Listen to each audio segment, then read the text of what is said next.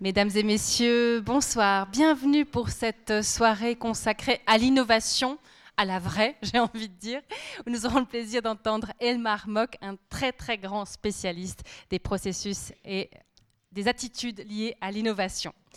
Je me permets de vous annoncer notre prochain rendez-vous. Il sera un petit peu loin. On fait une petite pause euh, en raison des vacances euh, de Pâques. Et nous vous donnons rendez-vous, parce que nous ne sommes pas superstitieux, le vendredi 13 avril. Euh, vous savez, parfois on est dépendant des disponibilités de nos intervenants, de nos conférenciers, d'où le fait que ce soit ni un jeudi, ni un mardi, mais un vendredi, ce qui est un peu inhabituel. Donc le vendredi 13 avril, roulement de tambour, nous aurons Patrick Deville. Euh, vous connaissez certainement cet écrivain euh, qui est connu parce qu'il a, euh, c'est un écrivain bourlingueur, j'ai envie de dire, qui a vécu dans énormément de pays et qui a constamment dans ses romans mobilisé d'autres pays. Il a, vraiment mobilisé ces, pays de, l'ailleurs comme décor, j'ai envie de dire, à, à ses fictions ou parfois aussi à l'histoire, mais romancée. Avec son dernier roman, il est un peu particulier, il s'intitule Tabac, Tabac. Euh, il revient en France, j'ai envie de dire, il revient sur les traces de sa famille. Et en fait, quand je dis il revient en France, c'est un grand mot, puisqu'il va euh, constamment créer un dialogue entre la France et ses anciennes colonies, la France et le reste du monde. Et il va non seulement se balader, je dirais, géographiquement, mais aussi dans le temps, puisqu'on remonte quasiment dans, son intrigue, qui, repose euh, sur les premières années de sa vie de Napoléon III jusqu'aux derniers attentats en France. Donc il a une capacité à nous emmener dans le temps et dans l'espace qui est tout à fait remarquable. Il nous parlera de ce livre, il sera interviewé par Patrick Ferla, euh, un journaliste bien connu de la radio romande et que nous aimons beaucoup et qui euh, sait extrêmement bien faire parler les gens. Donc voilà, vendredi 13 avril, euh, Patrick Deville avec son roman Tabac Tabac. Je vous rappelle euh, l'exposition de photographie qui se trouve derrière vous, des photographies réalisées par David Marchon. Cette exposition s'intitule Regard quotidien et elle est effectivement le regard qu'il amène à notre quotidien cantonal, aujourd'hui Arc Info. Mais là, il a puisé dans les dix dernières années de son travail pour l'Impartial ou l'Express. Donc, il a voulu nous montrer euh, tout ce travail de commande, à la fois la richesse des sujets qu'il doit couvrir, mais aussi pour nous donner à voir un peu sa patte, parce que quand on, vous donne un lieu, une heure, une date, et qu'on vous dit, bah voilà, il s'agit de ce sujet-là, après, c'est là que le photographe entre, euh, avec sa patte, avec sa sensibilité, pour redonner ce sujet avec sa vision des choses, son cadrage, sa composition de l'image. J'en viens maintenant à ce soir. J'aimerais tout d'abord remercier la librairie La Méridienne qui est là avec des œuvres d'Elmar Mock. Je remercie évidemment Elmar Mock de nous faire l'amitié d'être ici. Ça a pris un petit peu de temps parce que monsieur voyage beaucoup aussi. Monsieur a un agenda extrêmement pris, mais il nous fait vraiment l'amitié d'être là ce soir et euh, on est vraiment très, très, très content. Vraiment, c'est super. Je me permets de vous le présenter, même si beaucoup d'entre vous connaissent ce parcours tout à fait exceptionnel. Il aime à rappeler qu'il est né à la Chaux-de-Fonds, euh, d'un père autrichien et d'une mère suisse. Et c'était vraiment une famille catholique pratiquante, ce qui joue un rôle dans son histoire parce que euh, ça a permis d'avoir une vie communautaire, d'avoir une vie sociale extrêmement foisonnante, chaleureuse. Et c'est vraiment le souvenir qui le, qui le rattache à la Chaux-de-Fonds. Et j'ai envie de dire que c'est un métis culturel, pour reprendre l'expression de notre conférencière de la semaine dernière, Anaïs Fabre, qui nous a parlé de, de, métissage. Et là, on est en plein dedans, le métissage culturel. Et quand j'en parlais tout à l'heure avec Elmar Mock, il me disait bah, Moi, j'aime dire de moi que je suis un bâtard des frontières. Et on sent à quel point ce mélange des cultures, cette rencontre des différences est source de nouveautés et de créativité. Alors, plus banalement, je rappellerai qu'il est un ingénieur, qu'il est horloger de formation avec une spécialisation en polymère. Il est un créateur industriel et un serial inventeur. Aujourd'hui, on dénombre environ, mais ça dépend comment on compte, mais disons environ 180 familles de brevets dont il est le père, dans des domaines aussi divers que les industries de l'horlogerie, de l'automobile, de l'alimentation ou de la pharma. Il est le co-concepteur de la Swatch, dont il nous parlera tout à l'heure, et qui, en 2010, lui a valu, aux côtés de Jacques Muller, le prix Gaïa, remis par le Musée international d'horlogerie dans la catégorie artisanat création. Il est le fondateur de la société Créaolique, Aujourd'hui, il a confié la direction à ses collègues. Euh, Créaolic est une fabrique de l'innovation qui développe des solutions pour plus de 200 entreprises et pas des moindres. Je ne donnerai pas de nom, pas de fausse publicité, vous les donnerez peut-être si vous voulez. il est l'auteur de plusieurs ouvrages, dont ceux qui sont, euh, que vous a amené la librairie La Méridienne. Il aime bien rappeler aussi, et je pense qu'il faut qu'on le garde aussi en tête, qu'il était un enfant dyslexique qui mit 11 ans à achever son école obligatoire en étant rebelle à toute forme d'autorité. Lui, cet enfant dyslexique, ce rebelle, a été finaliste du prix de l'inventeur européen 2017 pour l'ensemble de sa carrière, ce qui lui faisait un petit peu peur quand même. Mais voilà, en tout cas, c'était une reconnaissance à la mesure de l'homme. Et je terminerai en disant que le journaliste Michel Guillaume, dans un article du Temps, a dit de lui qu'il est un flamboyant ingénieur iconoclaste. Je garde ce mot-là parce que je crois qu'il vous colle parfaitement. Et je vous souhaite à tous une excellente soirée et merci encore Elmar Mock.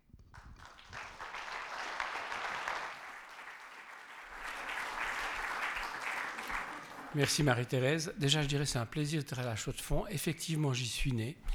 J'ai passé mes premières huit années, très heureuses d'ailleurs, aux Forges. Donc euh, j'ai beaucoup aimé ce lieu, j'ai beaucoup aimé l'ambiance chaleureuse qui, que j'ai rencontrée là. Et pour moi, c'est un plaisir de vous parler ce soir. Mais ce que j'aimerais vous montrer ce soir, c'est surtout le, les challenges de l'innovation. Qu'est-ce qui fait qu'on est aussi résistant à l'innovation et qu'est-ce qui peut nous faire changer? Parce que finalement, l'innovation, la, capacité de créer est très humaine.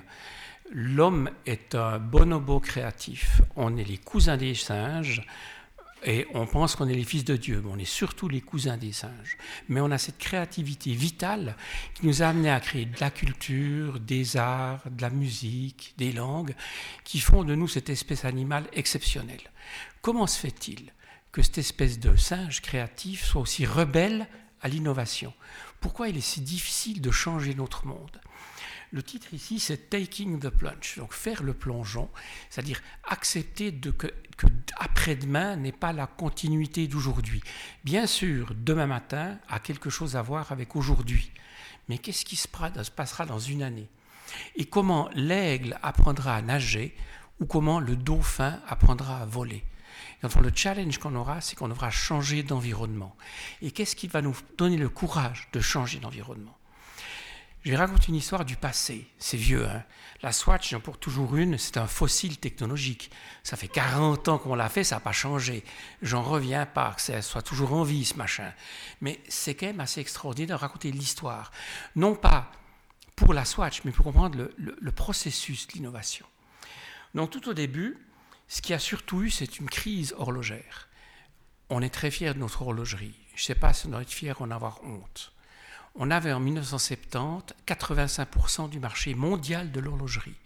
85% des montres qui étaient vendues dans le monde venaient de la Suisse.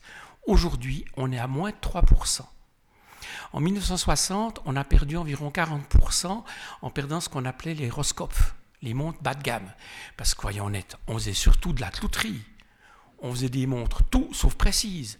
Je vous, rappellerai le moment mythique du journal du soir où on contrôlait sa montre, on la mettait à l'heure, parce qu'on n'était jamais sûr de sa précision. Aujourd'hui, on trouve normal qu'une montre soit à une seconde par jour.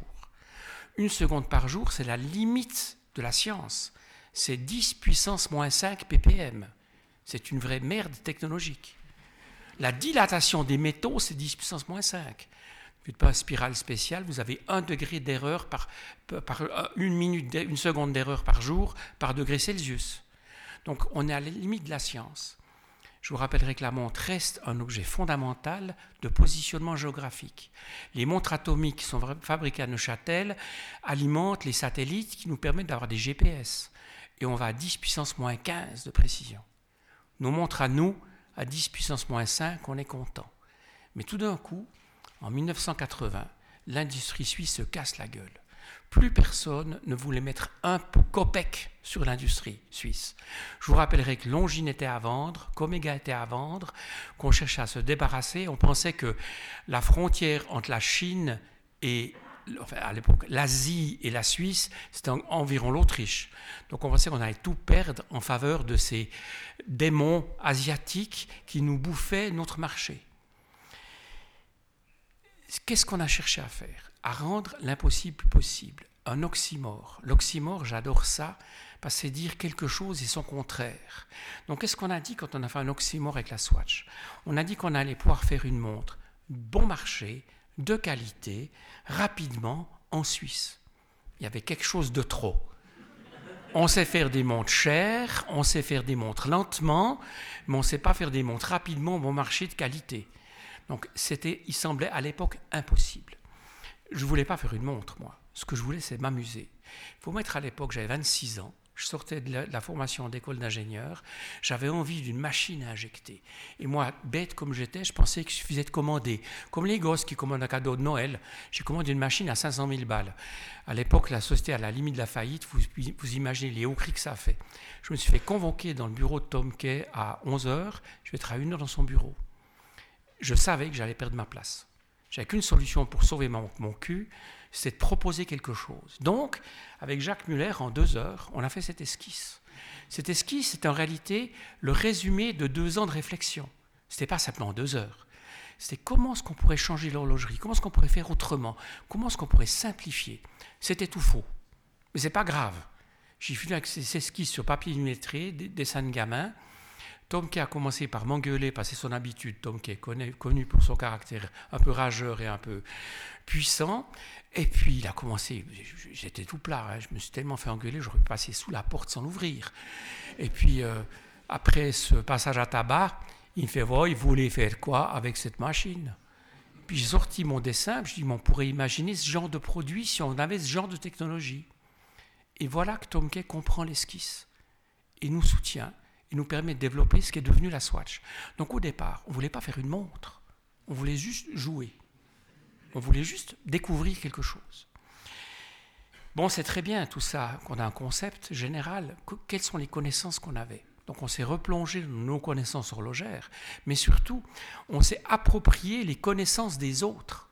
On s'est intéressé à l'industrie automobile, à l'industrie du jouet, à l'industrie des appareils de mesure. Comment est-ce que eux feront pour faire des trucs bon marché de qualité Et de là, on a commencé de changer le concept. Et ce qu'on a proposé comme concept, c'est une montre non réparable. Les gens ont mal compris. Ils ont cru, compris jetable. Ben, si c'est pas réparable, quand ça marche plus, ben forcément on doit le jeter. Mais la non-réparabilité, c'est la caractéristique qui fait que la qualité est suffisamment bonne pour qu'on n'ait pas besoin de la réparer. C'est quand même lamentable ces voitures qu'on doit amener tous les, tous les 20 000 km au garage. Ils ne font pas des voitures qui tiennent 500 000 km on les met à la poubelle ou on les vend en Afrique donc c'est quoi cette histoire de réparer? C'est la réparabilité et l'incapacité de l'être humain de faire une qualité suffisante pour qu'on n'ait pas besoin de réparer. Ça, c'est le challenge. Et à l'époque, c'était considéré comme un scandale. Donc cette vision-là, mon machin marche plus, je me trompe de bouton forcément, c'était contre les règles de base de l'horlogerie. On vivait du service après-vente. Un horloger voulait voir revenir ses clients. Donc le service après-vente, c'était garder le contact avec sa clientèle. Ne pas proposer la réparabilité voulait dire supprimer toute cette chaîne logistique. Ce qui était, c'est que toute l'horlogerie était contre nous. À partir de là, il a fallu imaginer comment est-ce qu'on peut dépasser tout ça. Donc comment est-ce qu'on fait d'une qualité non réparable? Donc on a supprimé toutes les visseries, on a réduit le nombre de pièces, on a simplifié. Nos meilleurs concurrents de l'époque faisaient environ 100, 120 pièces. Nous, on faisait 51 pièces. Donc avec 51 éléments, on faisait une montre qui marchait, entièrement produite en Suisse, à un prix de 5 francs la pièce. Donc vous l'achetez 50 francs, ça fait un facteur 10. C'est environ comme la pharma. Donc ça a ramené, la Swatch a ramené 8 milliards de cash flow.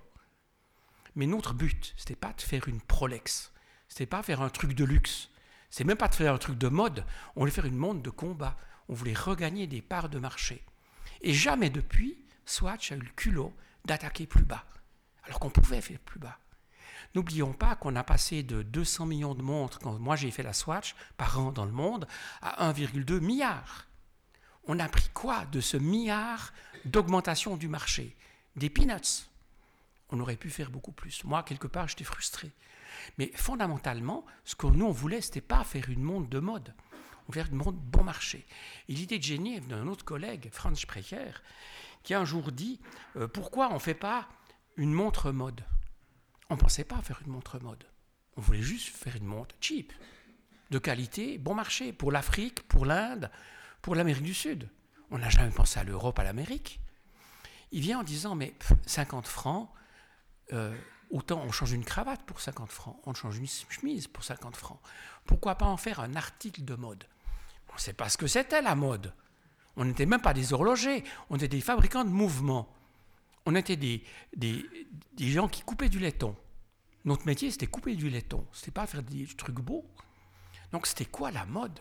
Donc, il a fallu se plonger dans le monde de l'esthétique pour réfléchir à la mode. C'est quoi la mode? C'est quoi une montre?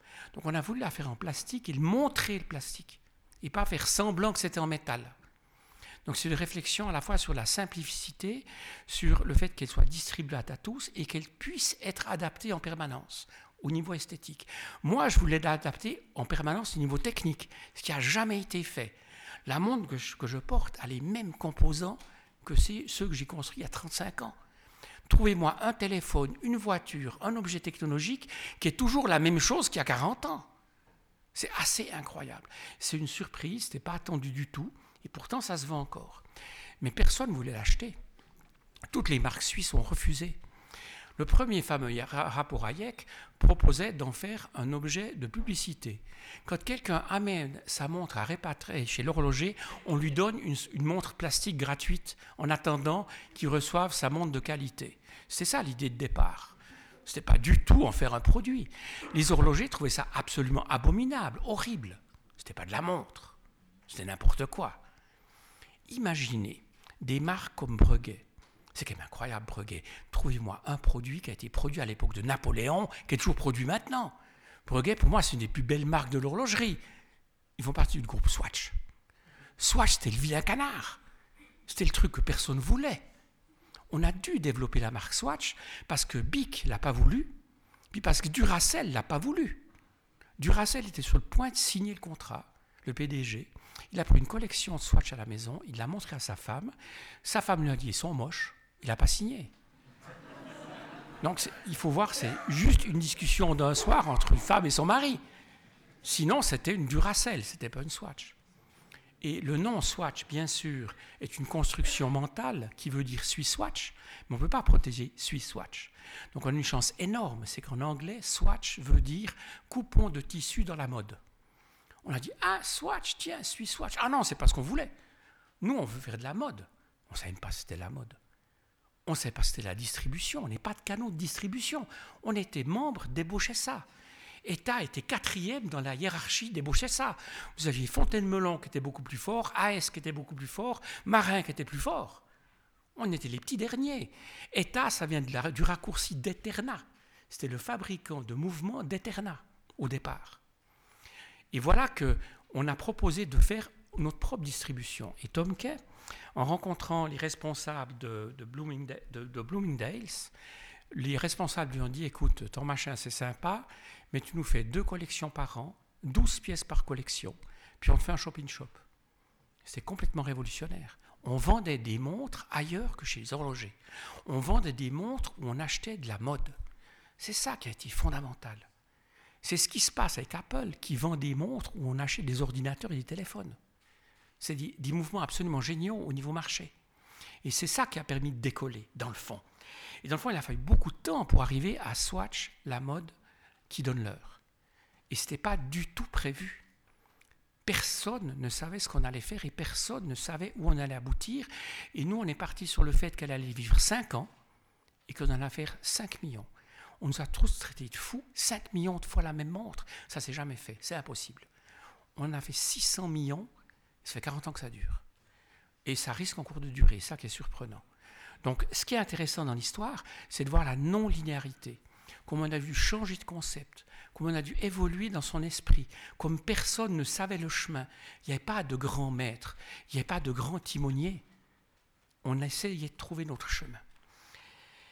En quittant Swatch, je les ai quittés parce que j'ai l'impression que c'est une bande d'imbéciles faut vous imaginer ce que j'ai aimé. Bon, je viens de Chaux-de-Fonds, donc il y a forcément ce côté un peu rebelle, naturel. Et euh, je me retrouvais dans ces grandes boîtes avec, vous savez, tous ces, ces, organisateurs, ces, structurateurs, ces écriveurs de, tables Excel. Puis quand on est arrivé un peu à la faillite, ben on les a tous virés. Moi, j'avais une liberté de dingue, j'étais incontrôlable, c'était fantastique. Voilà que le succès de la Swatch les ramène tous à la puissance 10. Je me suis retrouvé avec des Arbeitsvorbereitung, avec des Verkaufsorganisations, avec des machins insupportables. Et puis j'avais plus de liberté. Je pensais que le management du groupe Swatch était une bande de fous. Donc j'ai quitté le groupe Swatch en me mettant à mon compte. Ce que je ne me suis pas rendu compte, c'était les mêmes partout. J'ai trouvé les mêmes cons partout. J'étais comme le type sur l'autoroute qui entend à la radio attention, quelqu'un vient en sens inverse, puis dit ah, il y a des milliers c'était quoi mon métier, c'était quoi que je voulais faire? Et cette métaphore que j'utilise, là, c'est le symbole même de créolique aujourd'hui, parce que créolique, ça veut dire une addiction positive à la créativité. Ça n'a rien à faire avec alcoolique ou sexolique hein, ou alcoolique. Créolique, c'est vraiment comment est-ce qu'on peut aimer la créativité et s'engager avec cette passion. Et la passion est la clé, dans le fond, de cette créativité. Je me dis, bon, ok, l'être humain est créatif, mais pourquoi il le refuse? Donc je suis arrivé à la conclusion que l'être humain était comme une molécule d'eau. C'est un être humain. Mais il a différentes formes d'agrégation. Il peut être à l'état gazeux, il peut être à l'état liquide, il peut être à l'état solide. Dans le fond, l'état liquide, euh, gazeux, c'est quoi? C'est la partie créative, c'est l'enfance, mais c'est les fantasmes, c'est les rêves, c'est la liberté, c'est la fantaisie, c'est l'inspiration, c'est le bonheur, mais c'est aussi le chaos, mais c'est aussi l'incertitude, c'est aussi la pression, c'est aussi l'illusion, c'est l'explosion. C'est positif et négatif. Et un gaz, pour qu'il soit, qu'il réagisse, il faut qu'il y ait une, une étincelle, il faut qu'il y ait un démarrage. Mais quand il explose, c'est extraordinaire. Maintenant, le deuxième état, c'est l'état liquide, c'est l'état de souffrance de l'école. J'ai détesté cet état-là on en parlait, je suis, très, dyslexique. Donc il m'a fallu 11 ans pénibles pour arriver à la fin de mon, école, obligatoire. Et j'avais le choix entre être cuisinier et horloger. Heureusement, il n'y avait que 12 prétendants aux places d'horlogerie pour 15 places. Donc ils m'ont pris. Sinon, j'aurais eu aucune chance. Donc j'ai une chance énorme, j'ai pu apprendre le métier d'horloger. Et dans le fond, L'apprentissage, c'est l'état liquide. L'état liquide, ça veut dire qu'on transforme du gaz en liquide ou on fusionne, on, fond une vieille idée pour en faire une nouvelle. C'est l'état dans lequel on donne de la, de la, consistance à la matière. C'est l'état dans lequel on peut la former. Il y a l'intuition, il y a le mouvement, il y a la saturation, l'évolution, les sangs, les larmes, la transpiration. C'est un état douloureux. Et typiquement, c'est recherche-développement aussi dans la vie de tous les jours, c'est qu'on transforme les choses. C'est le fait de faire. Mais faire est tellement important. Mais c'est très douloureux. Et cet état liquide est, clé parce qu'il donne accès au troisième état, qui est l'état solide. Et l'état solide, c'est l'objectif de la société. On oublie que pendant 2000 ans, en Europe, on a vécu pour mourir. L'objectif de la vie était le paradis. Donc l'objectif de la vie était la mort. Et on devait souffrir pour avoir droit au paradis. Donc la notion de vie était liée à la mort. C'est-à-dire qu'aujourd'hui, on ne croit plus trop en Dieu. Est-ce qu'on peut donner cette foi et penser qu'après, il y aura le paradis? On aimerait un petit peu du paradis maintenant. Donc on a besoin, on a, on a perdu cette foi en demain. Donc pour donner cette foi aujourd'hui, on s'est créé un monde d'illusions, un monde de stabilité qui est faux on s'écrit des deuxièmes piliers, des troisièmes piliers, des assurances-vie, des structures politiques, on se fait des promesses, on se fait des engagements, on a le sentiment d'avoir des acquis sociaux. Tout ça, c'est de l'illusion. C'est pour nous donner l'impression que demain, le jour va se lever, pour éviter d'avoir ce sentiment que le ciel va nous tomber sur la tronche. Donc on a besoin de cet état-là, et la société, fondamentalement, est orientée vers cet état. Donc ça se définit par des mots-clés comme logique, ISO 9000, efficacité, structure, acquis. Les acquis sociaux font partie de ce, domaine-là. Les acquis de classe, les acquis régionaux font partie de notre réflexe de protectionnisme, notre volonté d'imaginer que demain existera. C'est la puissance, c'est la stabilité, c'est l'argent, c'est la maturité, c'est l'étage d'homme. Et dans le fond, la majeure partie de la société vit dans l'état cristallin. Il y a une espèce d'amour-haine entre les gens qui sont gazeux et les gens qui sont cristallins bien que ce soit sur le plan ethnologique ou génétique les mêmes bêtes. Il n'y a pas de différence. Il n'y a même pas de différence de formation. Il y a une différence d'état mental. Et la particularité, c'est que le gaz, quand il regarde le cristal, ou le cristal, quand il regarde le gaz, il dit Machin, il est complètement chaotique, il tient pas ses délais, il tient ça pas ses budgets, il m'amène chaque jour une nouvelle idée, il n'est pas foutu d'arriver au bout de ses trucs, il me coûte de l'argent, je perds, je perds mes sous avec celui-là. Mais qu'est-ce que je fais avec ce gaillard? Donc le cristal a envie de brûler, d'éliminer le gaz. Le gaz, quant à lui, quand il voit le cristal, il dit monter quel casque à pointe. Il répète toujours les mêmes conneries, il voit même pas qu'il voit droit dans le mur, il, a toujours les mêmes théories. On n'a aucune chance, ce type nous amène à la mort. Mais il faut être fou pour suivre cet imbécile. Eh oh, abandonnons-le. Donc il y a une espèce de tension naturelle entre ces deux états. Et cette tension est fondamentale, elle existe partout, même dans les partis politiques, même dans les organisations humaines. Certains doivent réaliser, d'autres rêvent. Et le gros problème, c'est cette tension de ces deux mondes. Et il se distingue par un tout petit détail. Ce monde-là, c'est le monde de l'exploration, alors que ce monde-là, c'est le monde de l'exploitation. Mais positive, ce n'est pas l'exploitation des races ou des, des espèces, exploiter ces connaissances pour en faire quelque chose. Et en réalité, 95% de l'humanité travaille dans ce monde-là, je m'excuse, c'est ici qu'on travaille, c'est là qu'on crée l'argent, c'est là qu'on crée les valeurs, c'est là qu'on a la société. Et on a besoin de ça. Le problème, c'est que les cristals disparaissent au fur et à mesure. On a l'impression que c'est des diamants. Non, c'est des illusions. Et on doit les reconstruire en permanence. Et cette reconstruction demande de passer par l'état gazeux. Et l'état gazeux, c'est ceux de l'exploration, c'est juste quelques pourcents de la population. C'est pour ça que j'ai choisi ce symbole pour créaolique, parce que notre but est justement, on travaille, nous, essentiellement, dans ce domaine-là, en étant conscient que nos clients travaillent dans ce domaine-là. Donc on s'est interdit de produire, on s'est interdit de vendre et on s'est interdit de distribuer.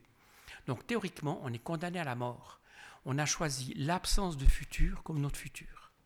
Et ça, c'est un choix qui dure depuis 30 ans et j'espère qu'il durera encore. J'étais seul quand j'ai créé la société. Aujourd'hui, on est 55. C'est un mélange d'avocats, d'ingénieurs, d'économistes, de, gens du domaine de la société humaine, de la réflexion sur, sur la perception des objets et la façon de communiquer. Et ça, c'est un truc complètement bizarre. Je pense qu'on est les seuls en Europe à faire ce genre de choses. Le processus créatif. Y a-t-il un processus créatif? On adore les processus. On aime bien mettre des milestones, des délais, des budgets. On aime bien savoir où on va. C'est quoi le processus créatif? Alors celui qu'on a appris à l'école, c'est celui-là. On devait livrer dans six mois quelque chose, on n'en a rien à glander. Pendant quatre mois, on va danser, boire des verres, puis tout d'un coup, on panique. Et c'est comme ça qu'on a appris la créativité à l'école. Je ne pense pas que c'est une bonne idée. Donc, euh, j'ai fait à un moment donné une présentation en France sur le kolkhoz capitaliste. Donc, Créolique, je l'ai défini comme un kolkhoz capitaliste. Alors, les Français m'ont envoyé cinq euh, professeurs d'université, des espèces d'ethnologues qui, venaient analyser une tribu de pygmées au fin vent de Bienne, pour savoir comment ils travaillent cela-là. Puis à la fin de l'analyse, Gilles Garel, qui est le co-auteur du livre que j'ai écrit, me dit Ah, tu travailles selon ces cas. Puis il me dit C'est quoi ces cas? Puis il donne un bouquin, j'ai rien compris typiquement français, hein, des trucs hyper compliqués, des formules mathématiques, j'ai rien compris. Puis je dis, mais tu peux m'expliquer, s'il te plaît? Puis il a pris le temps de m'expliquer. Je trouvais passionnant, parce que c'est hyper connu. Euh, tout le monde a travaillé comme ça. Da Vinci travaillait comme ça. Les hommes des cavernes travaillent aussi comme ça. C'est quoi ce processus? Dans le fond, ce qu'il décrit, c'est qu'il y a deux mondes. Il y a un ensemble mathématique des concepts. Et les concepts sont par définition quelque chose qui est une proposition novatrice, c'est une proposition qui ne doit pas être logique et qui doit être ni vraie ni fausse. Donc le concept n'a pas besoin d'être prouvé et n'a pas besoin d'être logique. Alors que l'ensemble des connaissances, le monde dans lequel on a été éduqué, est basé sur le fait que les connaissances sont vraies ou fausses, sont logiques sont prouvables. Donc toute la notion d'université, toute la notion de formation est basée sur la connaissance et la preuve de ce que l'on avance. Citez vos sources. Donc citez vos sources, ça veut dire retourner, c'est quoi que tu me racontes, qu'est-ce qui me prouve? Alors qu'il n'y a pas de source dans la créativité. Il y a de l'intuition, il y a de la spontanéité. Et l'art, c'est qu'en réalité, ces deux mondes se succèdent. Ils ne sont pas en opposition. L'un a besoin de l'autre. Et la difficulté, c'est de faire la danse, de passer de l'un à l'autre, c'est-à-dire de, passer du concept à la créativité. Pour un, petit exemple concret, euh, vous avez un concept qui n'est pas prouvable, qui n'est pas logique. Qu'est-ce que vous faites? Vous allez dans le domaine des connaissances acquérir les connaissances que vous n'avez pas. Pas si vous les aviez, vous pourrez le faire. Si vous ne pouvez pas le faire, c'est que vous n'avez pas les connaissances. Donc la question n'est pas de savoir où, quelles sont les connaissances qui manquent, mais découvrir celles des autres. Donc c'est le principe de l'Empire britannique, c'est coloniser les propriétés des autres pour les faire siennes. Coloniser les connaissances technologiques de vente, de marketing, d'autres domaines pour les mélanger à sa sauce. C'est une construction de l'ego. Ça marche toujours pas. Vous devez modifier le concept. Le concept est une arborescence. C'est une arborescence, de, on part d'une idée, on la fait évoluer, on la fait changer, elle, se modifie. Comme un arbre crée une croissance. Vous allez choisir certaines branches que vous allez suivre. Mais vous n'avez toujours pas la solution. Donc, vous faites, vous retournez dans le monde des, connaissances, et vous cherchez d'autres connaissances que vous n'avez pas encore pour remodifier, pour remodifier vos concepts, pour arriver finalement à une proposition qui est faisable. Et cette danse, c'est la danse du diable. Parce que ces gens se détestent. Il faut mélanger les gens qui sont du domaine conceptuel avec les gens qui sont du domaine des connaissances. Alors quand on crée ça, on crée dans, dans, le même bureau, on dit ok maintenant on est en chambre des concepts. Et les ingénieurs, arrêtez de nous dire oh, c'est pas possible, arrêtez de nous dire c'est trop cher, arrêtez de nous dire on l'a déjà essayé, mais faites-nous rêver. Ah, qu'est-ce que vous aimeriez? Et après on change de chambre, on va dans la chambre des connaissances. Puis là on cherche qui a résolu ça de cette façon-là.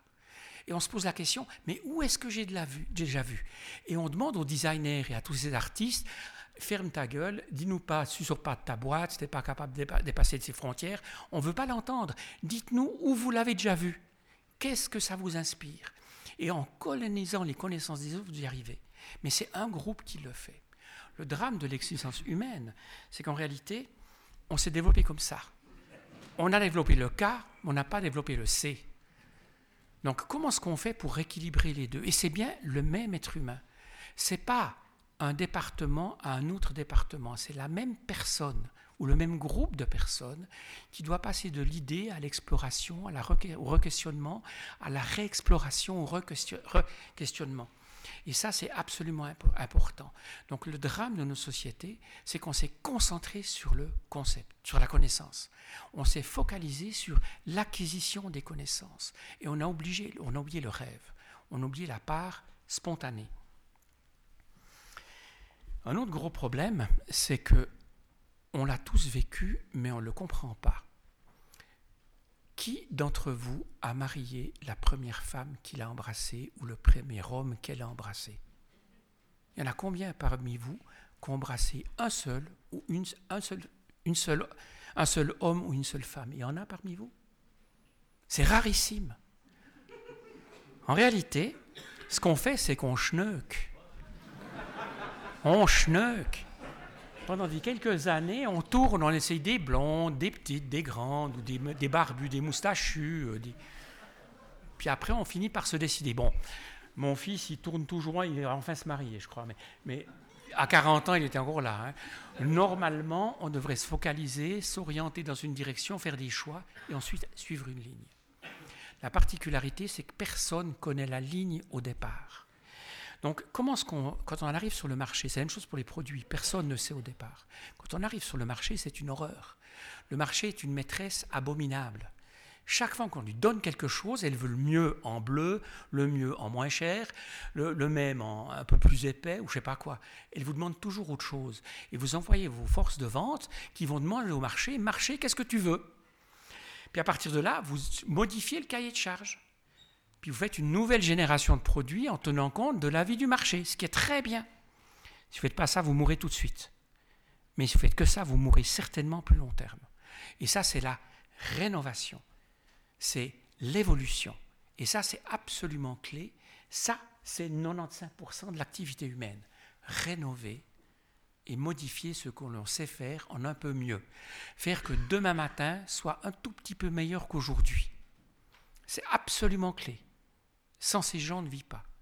Maintenant, c'est quoi l'innovation dans ce cas? L'innovation, c'est donc rendre l'impossible possible. Chaque fois que quelqu'un dit ici, j'arrive pas, c'est pas possible, ça devient intéressant. L'impossibilité est l'élément qui devrait éveiller votre curiosité. Comment je rends l'impossible possible? Et comment est-ce qu'on le fait? C'est très simple. On fait tous la même chose. On commence par rêver. On a une intuition, on a un désir de faire. Et ensuite, ben on schneuque on ne sait pas. on essaye, on tente, on réessaye, on retente. Et dans le fond, on doit refaire tout le spaghetti jusqu'à ce qu'enfin, on ait la prochaine génération. Mais cette prochaine génération, elle va retourner sur elle-même pendant dix ans pour se, se rénover. Ça, c'est normal. Mais c'est ces sauts qui sont importants. À quel moment je tente l'impossible? À quel moment je veux rendre l'impossible possible? Une autre vision d'innovation, c'est de proposer quelque chose que le marché ne demande pas. Personne n'a demandé un iPad, personne n'a demandé un post-it, personne n'a demandé un fax, personne n'a demandé un ordinateur portable. Le marché ne l'a jamais demandé.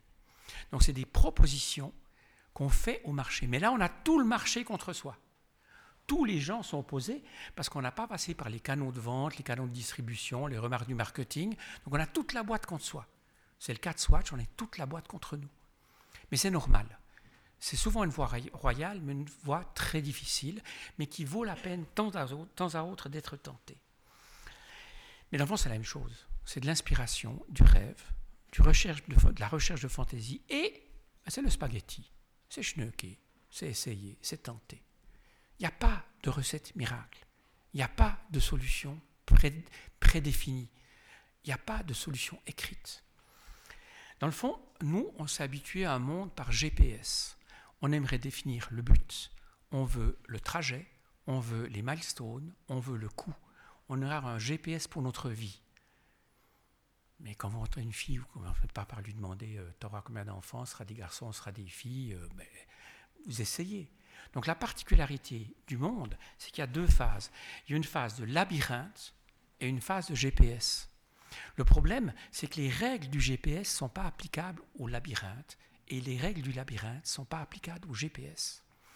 C'est d'ailleurs euh, notre, ami Charles de Gaulle qui disait euh, des chercheurs qui trouvent, on en cherche, mais des chercheurs qui cherchent, on en trouve. Donc euh, la difficulté du labyrinthe, c'est la volonté d'en sortir. C'est pas être dans le labyrinthe, c'est vouloir en sortir.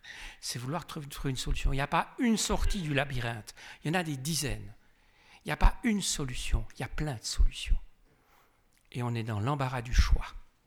Et l'embarras du choix est très difficile pour l'être humain, donc souvent il préfère rester tranquillement dans le labyrinthe. Où est-ce que j'ai vu une différence dans les êtres humains? Fondamentalement, ceux qui aiment le GPS, ils aiment des, petites boxes avec des délais, avec un contrôle sur la situation. Et c'est eux qui dirigent, parce que l'argent vient toujours de là, le pouvoir vient de là. Donc, les créatifs, on est obligé de leur donner l'illusion qu'on a des box. Hein. Ce n'est pas des box, c'est des étapes. Les étapes, on va changer de direction. C'est de l'imprévisible. Mais on le fait quand même par étapes, sinon il y a la perte de contrôle et on n'arrive pas à créer l'état de confiance. Mais qu'est-ce qui, fait, qu'est-ce qui fait la différence entre ces gens verts et ces gens oranges Ils ont les mêmes écoles, ils parlent la même langue, ils font partie des mêmes églises, ils ont les mêmes bandes de copains, ils sont exactement la même chose. Ce qui les distingue, c'est que ceux qui sont dans l'orange ont une attitude qui est d'exploration, alors que les autres ont une aptitude qui est l'exploitation. Et l'attitude, c'est la façon de vouloir avancer, et l'aptitude, c'est les béquilles qui nous permettent d'avancer. Il faut des connaissances, il faut des outils, mais les outils ne servent à rien si on n'a pas de rêve à réaliser au travers de l'outil. Donc on a besoin des deux et ce n'est pas deux mondes en opposition, c'est deux mondes qui, sont en liaison. Le problème, c'est qu'on change de phase et on change d'être humain. L'inventeur qui pense être riche se trompe. L'inventeur qui pense contrôler son produit se trompe. Il transmet, il donne. Il doit transmettre à une étape suivante parce que ces états mentaux demandent des êtres humains différents. Seuls, nous, êtres humains, on a tous connu les trois. Mais en général, les seuls qui vivent dans les trois simultanément, c'est les gens qui ont des problèmes psychiatriques. Hein. Donc euh, eux, ils sont dans les trois états simultanément. L'être normal, il est dans un, voire deux états, rarement dans trois. Il y a quelques exceptions. Mais c'est extrêmement rare. Il ne faut pas espérer être l'exception. Ce qu'il faut faire, c'est les choses avec passion et vouloir les faire parce qu'on a envie de les faire. Grosso modo, on peut donc dire que le monde de l'aptitude rénovation, c'est step by step. On contrôle les choses, un escalier après l'autre. Forcément que le banquier préfère ça, forcément que le financier préfère ça, forcément que le planificateur préfère ça. Et l'innovation, c'est tenter le saut. Ça fait peur. Mais vous savez, sur le Titanic, il est en train de couler. Vous avez beau monter des escaliers, vous coulerez avec lui. Il y a des fois, il faut savoir sauter. Et le risque, ça fait peur. Le problème, c'est que tous ceux qui volent ont un jour sauté. Et leurs ailes ont poussé entre le moment où ils ont sauté et le moment de point d'impact. Quelques-uns se crachent. Ça arrive régulièrement. Mais ceux qui volent ont tous sauté. Et la difficulté, c'est ça, c'est prendre ce risque-là et faire comprendre le risque que cela implique. Pour essayer de donner un peu plus de, vie à, ces exemples, je vais vous montrer un exemple comme ça de labyrinthe. Et comment ça s'est passé et pourquoi il y a toutes sortes de sorties. Là, on avait un rêve, un rêve bizarre, qui est de dire, dans le fond, notre monde moderne connaît la soudure comme élément de liaison. J'en profite pour saluer Plonk, qui nous a fait d'excellentes sculptures soudées et la soudure est une technologie extraordinaire qui permet à partir de bouts de métal donner une forme incroyable. Donc la soudure est un élément clé dans le façonnage de nouveaux matériaux. Pourquoi on soude pas le bois? On nous a répondu c'est impossible. Ah, c'est impossible, si on essayait. Et de là, on a, comparé que fait la nature. Est-ce que la nature, comment la nature fixe un arbre sur le sol? Vous verrez que l'arbre n'est pas vissé, n'est pas rifté, n'est pas soudé, n'est pas collé. Il est enraciné. Dites à un mécanicien, tu pourrais m'enraciner euh, euh, cette pièce sur l'autre pièce? On ne sait pas enraciner. Donc la difficulté, c'était quoi enraciner? Et comment est-ce qu'on pouvait le faire? De là, on a développé une nouvelle technologie qu'on a pu appeler wood welding parce qu'on ne soude pas. C'est pour ça qu'on l'a appelé soudage du bois. Sinon, on n'aurait pas pu le protéger. Le fait que ce n'est pas soudable fait qu'on pouvait protéger ce nom puisqu'on parlait d'une illusion. Comment ça marche? Ben, Je vous montrerai après dans une vidéo dans le médical. Mais aujourd'hui, par exemple, si vous allez chez Ikea, vous avez tous les nouveaux meubles qui sont assemblés sans visserie, sont basés sur cette technologie. On n'a pas soudé le bois, on a soudé les éléments qui fixent le bois. Donc ce qui est souvent étonnant, c'est qu'on n'a pas atteint le but qu'on s'est fixé. On a atteint un tout autre but. Et aujourd'hui, vous pouvez assembler des meubles comme on assemble des Lego par snappage. Vous les désassembler 100 fois, les réassembler 100 fois. Ça prend moins de place, ça prend moins de temps. Il y a moins de brinques de famille, parce que la femme est l'île mode d'emploi. L'homme, il assemble tout n'importe quoi. Donc, euh, c'est une façon de sauver les ménages. Donc, voilà à quel point une idée bête peut arriver à sauver les ménages. Donc, on l'a fait, mais on a mis 15 ans à y arriver, parce que personne n'y croyait. Entre deux, on s'est dit, tiens, mais si on sait souder du bois, on pourrait souder des os. Alors, les médecins nous ont dit, vous êtes fous souder des os et 200 degrés sur un os vivant, vous allez tuer l'ADN, c'est pas possible, ça marchera jamais. On l'a fait. Et aujourd'hui, vous avez par exemple ce petit film-là, c'est la démonstration sur un enfant qui a 18 mois, qui est né avec une fontanelle soudée. On lui a enlevé la peau, du crâne et on va lui fixer des éléments de pontage en perçant le corticalis avec une petite mèche, puis en mettant en fusion une petite pine injectée qui est en polylactite, donc c'est un matériau qui est résorbable par le corps humain. Et tout ça va être mis en fusion. Et vous allez voir dans, dans, cette vidéo comme ce polymère s'enracine dans la porosité de l'os. Et par là, il y a une stabilité immédiate il n'y a pas de tension et on soude directement la plaque avec la vis. Donc on n'a pas de, ça ne bouge plus après l'opération. On a opéré 20 000 enfants, on a appliqué plus d'un million d'implants sur une idée qui était soi-disant impossible. Je me rappelle là, là vous avez l'opération elle-même, la crâne de l'enfant. Dessous c'est le cerveau. On met une petite plaque en métal quand il perce pour éviter de toucher euh, le cerveau lui-même. Et puis ensuite on vient fusionner tout ça. On a réduit le temps d'opération d'un facteur 2, donc il passait de 6 heures à 3 heures, et on a augmenté la stabilité dimensionnelle du crâne, ce qui fait que ces enfants-là ne sont plus jamais réopérés. C'est entièrement résorbé par le corps, ça disparaît, c'est remplacé par de l'os. Et ça crée des fontanelles artificielles. Donc tout ça pour dire d'une idée complètement ridicule qui est de souder du bois, on est arrivé à souder des os. De là, ce qui est intéressant, c'est qu'on a multiplié les applications. Parce que vous savez, le corps humain, c'est bizarre. Hein. en mécanique, moi j'ai une vis M3, je peux l'utiliser n'importe où. En médecine, c'est pas comme ça. Si vous avez une vis pour la colonne vertébrale, vous ne pouvez pas prendre la même pour le bras, puis la même pour le crâne, puis la même pour le pied. Il faut refaire des FDA approval, des CE approval, des tests sur animaux, des tests machin. Ça vous coûte la peau des fesses. ça permet à l'industrie de se protéger. Donc qu'est-ce qu'on a fait? On a découpé le corps humain en sous-sections. Donc on a créé une start-up qui soude des colonnes vertébrales, on a créé une start-up qui soude les éléments mous donc sur le corps, tout ce qui est sport, ligaments, euh, tissus mous qui doivent être fixés à l'os. On a développé des solutions d'ostéotomie et on est en train de développer ça un peu. C'est un peu comme le cancer, hein, c'est des métastases d'idées. On part d'une idée pour en envoyer une ailleurs puis refaire se développer. Mais de là, on s'est dit tiens, pourquoi pas l'automobile?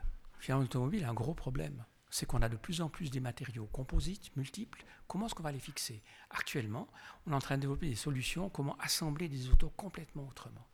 Donc ce qui est intéressant, c'est que d'une idée impossible, souder du bois, on a développé trois startups qui n'ont rien à faire l'une avec l'autre, qui ont des propriétés intellectuelles indépendantes, des propriétaires indépendants et des solutions qui apparemment ne se ressemblent pas. Donc le labyrinthe avait encore plus de sorties on n'a pris que trois. Puis dans le fond, l'art n'est pas de se fixer un objectif. L'art, c'est d'aller dans cette intuition, dans cette volonté de faire, pour découvrir les possibilités qu'on aura après. ça fait un peu peur, mais il n'y a pas d'autre choix. Comment vous avez fait pour créer votre famille? Comment vous avez fait pour trouver un couple? Comment vous avez fait pour trouver des partenaires? C'est quand même beaucoup basé sur le hasard c'est quand même beaucoup basé sur la volonté de faire, la volonté de développer une relation, la volonté de faire émerger l'amour. Et eh bien de la même façon, vous faites émerger un produit par la volonté d'y aller. Mais vous ne savez pas ce qui allait en émerger. Vous ne savez pas si ce sera une fille ou un garçon, ou si vous aurez un chien un chat. Bon, ce n'est pas par la même voie que vous les aurez. Mais grosso modo, la famille s'agrandira.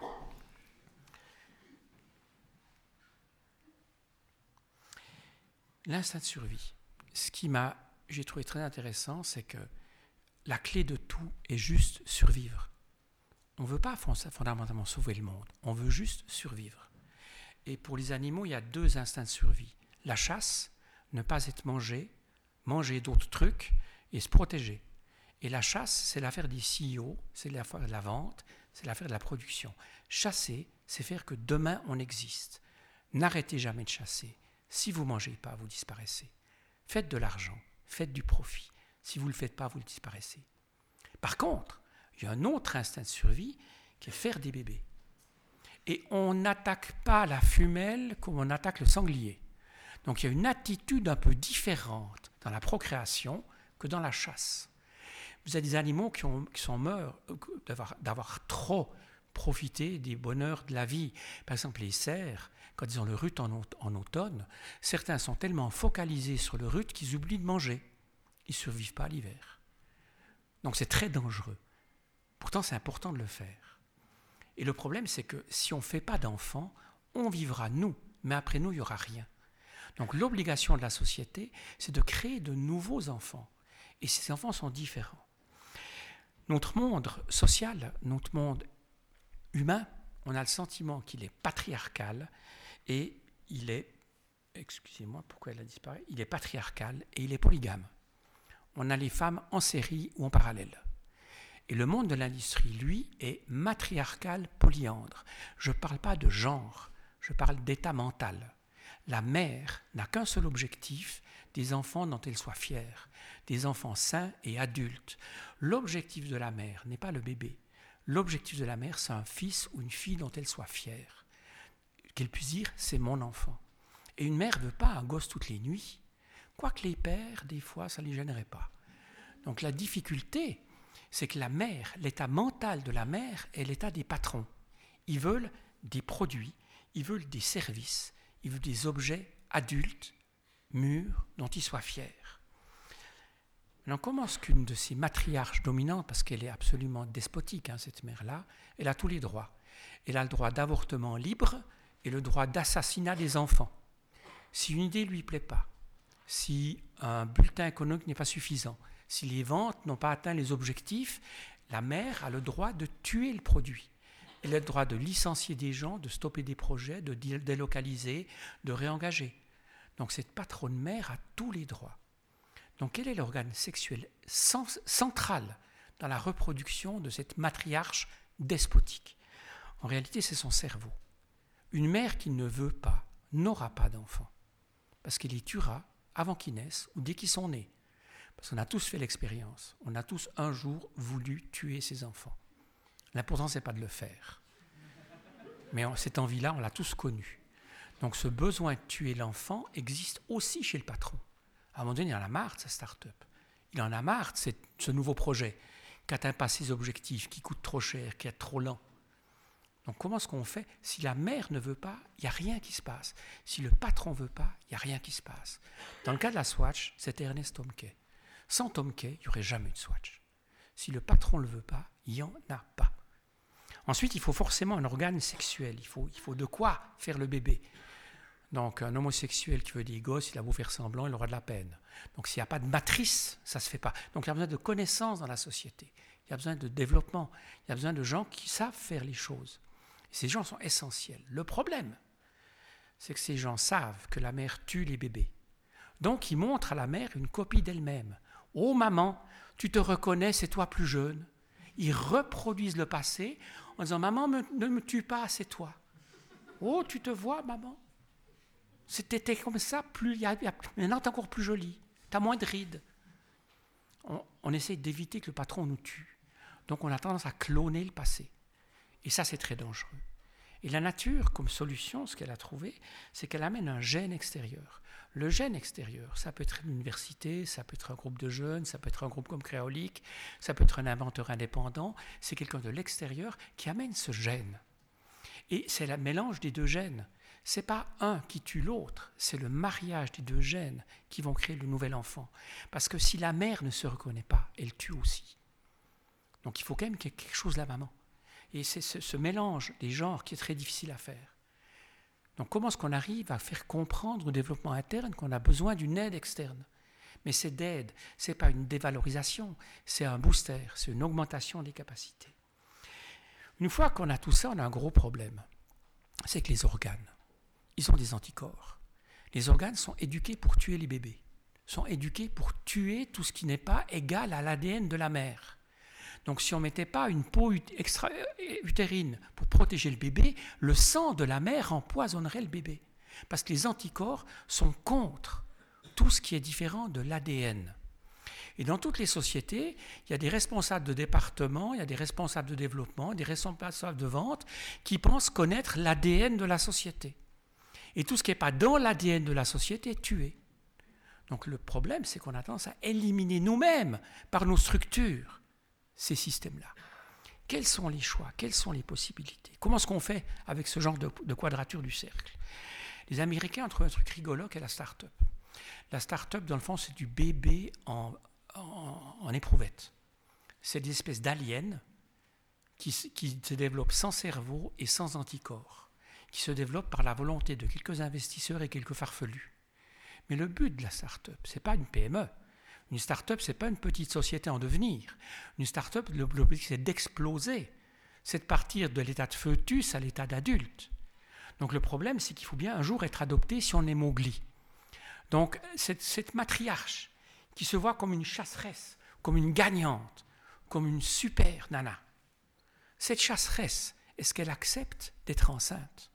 Est-ce qu'elle accepte la déformation, les douleurs, la peine de la grossesse et des enfants? Elle a le choix avec l'adoption.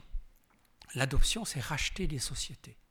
Donc les sociétés américaines, certaines sociétés, dans le domaine des télécoms, dans le domaine de l'IT, dans le domaine euh, médical, rachètent des sociétés. Mais c'est dans un tout petit domaine de la société. La majeure partie des sociétés n'acceptent pas une culture différente. Quand on arrache une start-up, souvent on la tue nous-mêmes parce qu'on n'est pas capable d'accepter cette culture différente. Et la difficulté, c'est non pas faire le fœtus. C'est l'adoption ensuite par la famille. Parce que c'est dans la famille qu'on trouvera son développement. Si Mowgli n'avait pas été adopté, il restait un, un, être sauvage. Donc cette adoption est absolument clé. Et s'il y a d'autres modèles dans la nature, il y a un autre modèle qui est extrêmement intéressant, qui est la grenouille. La grenouille, elle se fait bouffer par les Français, par les Chinois, par les renards, par les serpents. C'est une sale vie, la vie de grenouille n'a pas le temps de s'occuper de ses bébés. Donc comment elle fait? Elle fait 1000 œufs, et puis de ces 1000 œufs, il y en a deux qui survivront. Donc c'est une solution. Tout ce qui est application Internet, tout ce qui peut être vite fait, tranquille, avec très peu d'argent, c'est des grenouilles. Mais on ne fera jamais des centrales nucléaires selon ce modèle-là. On ne peut pas faire 950 000 centrales nucléaires, puis il y en a 990 qui explosent. Donc, euh, il y a certaines choses qu'on ne peut pas faire comme ça. Donc, la grenouille, on aura une invasion de grenouilles, ça c'est clair, mais ce n'est pas la seule forme de vie. Peut-être ce qu'on a fait en Europe de plus remarquable, et on oublie de le dire, c'est que ça fait longtemps qu'on a développé un principe de l'oiseau. Donc l'oiseau est un animal extraordinaire. Il est extrêmement agile. Il arrive manger en volant. Il arrive éviter des arbres en volant. Ils ne se collisionnent pas les uns dans les autres. Ils ont une agilité phénoménale. Et l'oiseau ne vole jamais avec ses œufs. S'il volait avec ses œufs, il se casserait la gueule. Le seul animal vivant qui a des bébés en lui, c'est la chauve-souris. Puis des tout petits machins qu'elle fout rapidement dehors parce qu'elle se rend compte qu'elle perd son agilité.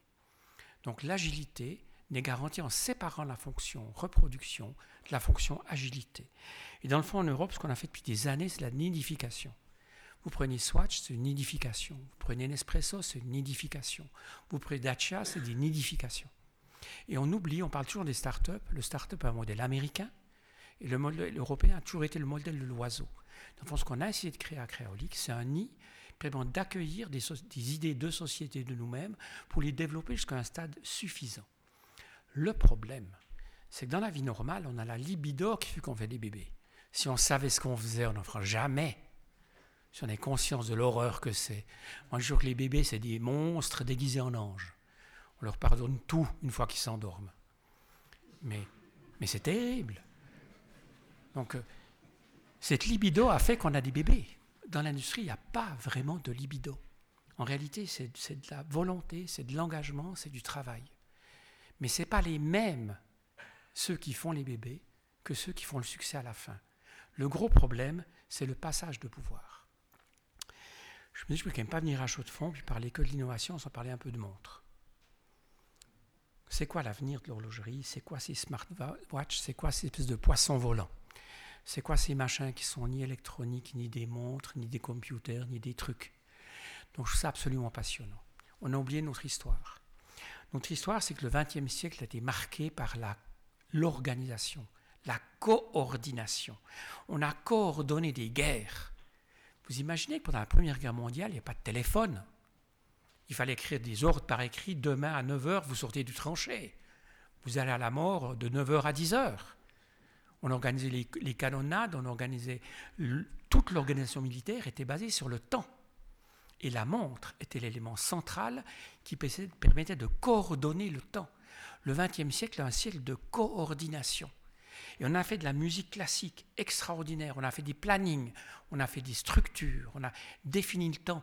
Moi, je suis encore né à une époque où il n'y avait pas de téléphone portable. Il fallait une montre et un agenda. Il fallait définir le point de rendez-vous précisément, le lieu et l'heure. Et la montre, coordonnée à l'agenda, me permettait de rencontrer les gens. Et c'était fondamental. Donc la montre a été développée pas par les Suisses, mais par les Américains, qui au début du XXe siècle ont décidé qu'une montre coûterait un dollar. Pourquoi? Parce que chaque être humain doit avoir le temps sur lui pour arriver à l'heure au travail, pour prendre le train, pour se coordonner. On s'en fout pas mal. Le week-end passé, on a changé d'une heure. On s'en tape du temps cosmique. On veut temps d'organisation, on a un temps de société. On n'a pas un temps absolu. C'est juste se coordonner nous-mêmes. Est-ce qu'on a encore besoin de se coordonner? Le 21e siècle a été marqué, dans le fond, par une annonce à la fin du 20e qui était Connecting People. Cette notion des gens qui se connectent. Et voilà que ces jeunes, ils disent Ouais, tu vas où ce soir Ben, je vais en ville. On se retrouve Ouais, d'accord. Puis ils se retrouvent. Ils n'ont pas défini le lieu, ils n'ont pas défini l'heure. Ils se SMS, ils se WhatsApp, ils se machin, puis ils se fixent le rendez-vous. J'ai le cas de mon beau-fils qui m'a annoncé un soir Ouais, je vais à Lausanne voir des copains, des potes. Deux heures après, je l'appelle, il est à Genève. Je dis Mais tu fais quoi à Genève Ouais, tu vois, on s'est téléphoné, puis on dit On peut se trouver à Nyon. Puis finalement, ça ne pas pour tout le monde, on en a à Genève. Durant le trajet, comme des oiseaux, ils se développent, ils bougent dans tous les sens. Et cette rapidité fait que forcément, on sera connecté. Donc, le temps n'est plus la base de l'organisation c'est bien la coordination qui est la base de l'organisation. Donc, ces nouvelles montres sont toutes mauvaises, mais elles montrent une indication. Et pour moi, c'est une opportunité extraordinaire qui s'ouvre à nous, c'est qu'on va pouvoir faire non plus des gardes-temps, mais des systèmes qui permettent à l'humain d'avoir les bonnes informations au bon moment, au bon endroit, qui va lui permettre de simplifier sa vie. Ces machins, pour l'instant, ils me compliquent la vie. Ce n'est pas le but. Le but, c'est de simplifier la vie. Donc il y aura des solutions. Et le jour où ces objets me simplifient la vie, je ne porte plus de monde de luxe.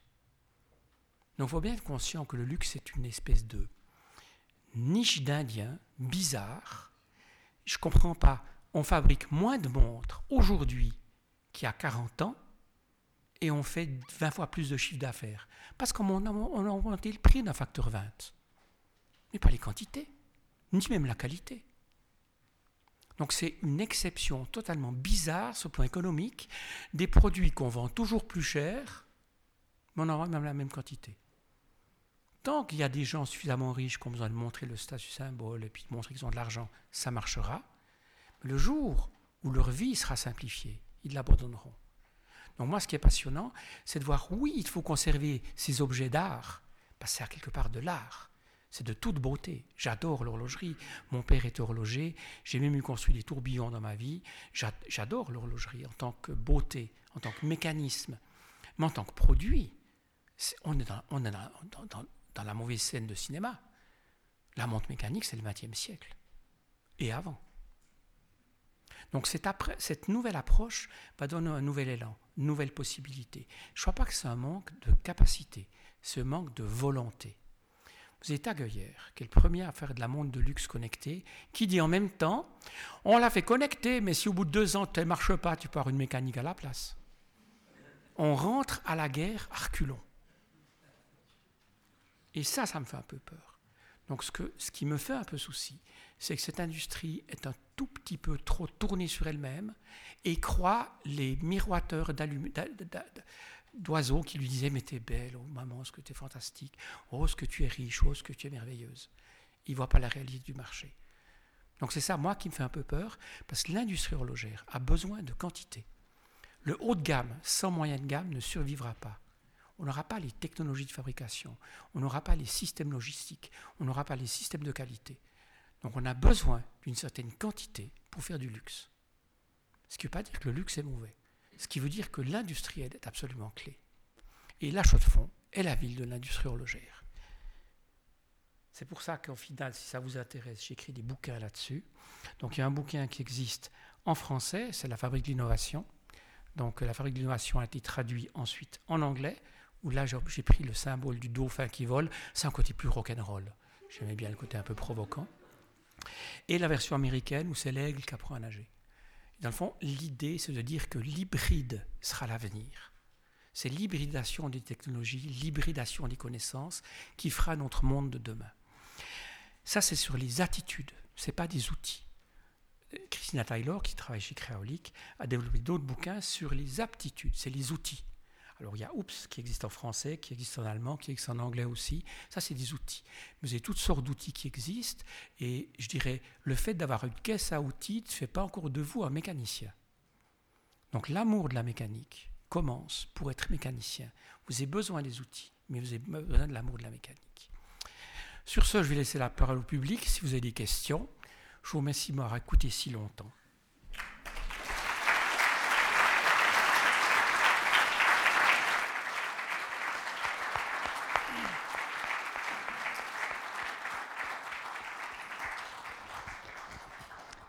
Merci beaucoup, Elmar Mock. Euh, c'était absolument d'une grande densité, une belle réflexion.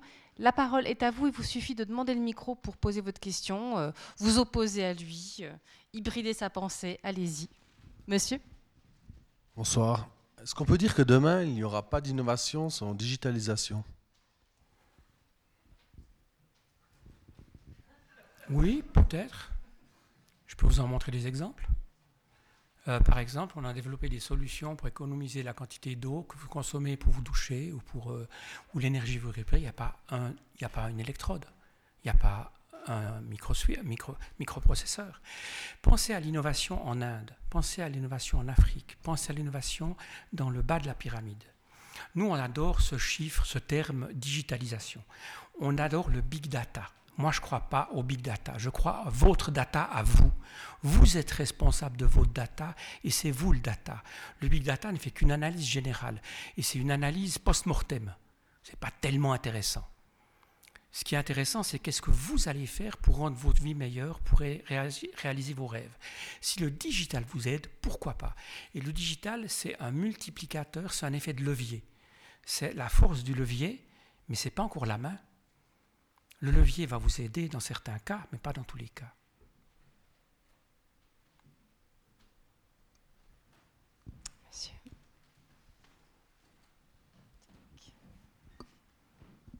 Merci, euh, bonsoir monsieur, merci pour toutes les liaisons que vous avez faites dans un vaste domaine. J'aimerais connaître la liaison qu'il y a entre l'astrolon et la swatch au niveau des fabrications ah ben Oui, moi j'ai étudié l'astrolon quand j'étais ingénieur polymère. J'ai fait ma formation d'ingénieur polymère à Brookvindich et j'ai pris l'astrolon comme étude de semestre. Donc j'adore l'astrolon. Ce qui est intéressant dans l'astrolon, c'était une approche d'injection par très petit volume pour des pièces de haute précision. En réalité, le mécanisme était totalement traditionnel. L'utilisation de ponts, l'utilisation de... Dans le fond, ils ont simplement remplacé les, les rubis par des éléments polymères, puis ils ont remplacé le métal par du plastique. Mais l'astrolon n'est qu'une reprise d'un système mécanique réalisé en polymère. La swatch n'a rien à faire. La swatch, c'est un concept autoporteur.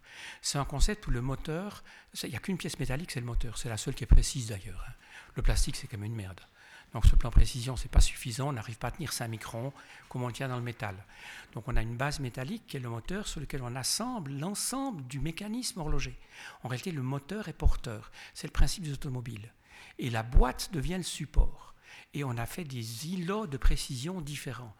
Le système de réglage du jour est beaucoup moins précis que le système de la mesure de la seconde. Donc on a fait des, corrélations de précision complètement différentes. Donc c'est une approche conceptuelle fondamentalement différente. La swatch est un objet qui se, fait en, en lançant les éléments dedans. L'astrolon s'assemble exactement comme une montre. Donc ce que moi j'ai appris de l'astrolon, c'est comment faire de la pièce injectée de précision. Et je remercie tous les développements qui ont été faits au niveau de l'astrolon. Moi, ça m'a beaucoup aidé dans ma réflexion comment faire des moules, comment faire de l'injection et comment faire des pièces plastiques de précision. Mais de loin, ce n'était pas la solution pour faire la swatch. Donc d'autres questions se préparent. C'est intéressant ce que vous racontez là. Ça me fait penser alors pour le coup à un tout autre domaine. Alors on est dans le créatif, c'est le théâtre. J'ai eu le plaisir de travailler longtemps pour un metteur en scène qui travaille beaucoup avec l'improvisation. Et parfois, j'ai assisté à des, séances de travail où il y a des gestes, des, postures, enfin des idées qui sont, qui sont produites par l'acteur, qui ne sont pas gardées, parce qu'elles ne fonctionnent pas. Mais il y a une trace. Et cette trace-là, même si ce n'est pas dans le produit fini, j'ai envie de dire, pour reprendre la terminologie de l'industrie, elle a permis de construire le produit fini. Ah oui, mais tous les, tous les étapes de l'horlogerie ont permis de construire le produit fini. N'oublions pas qu'au début, l'heure était astronomique et le but était de connaître les saisons et de savoir quand planter. Plus tard, c'est devenu religieux pour savoir quand prier.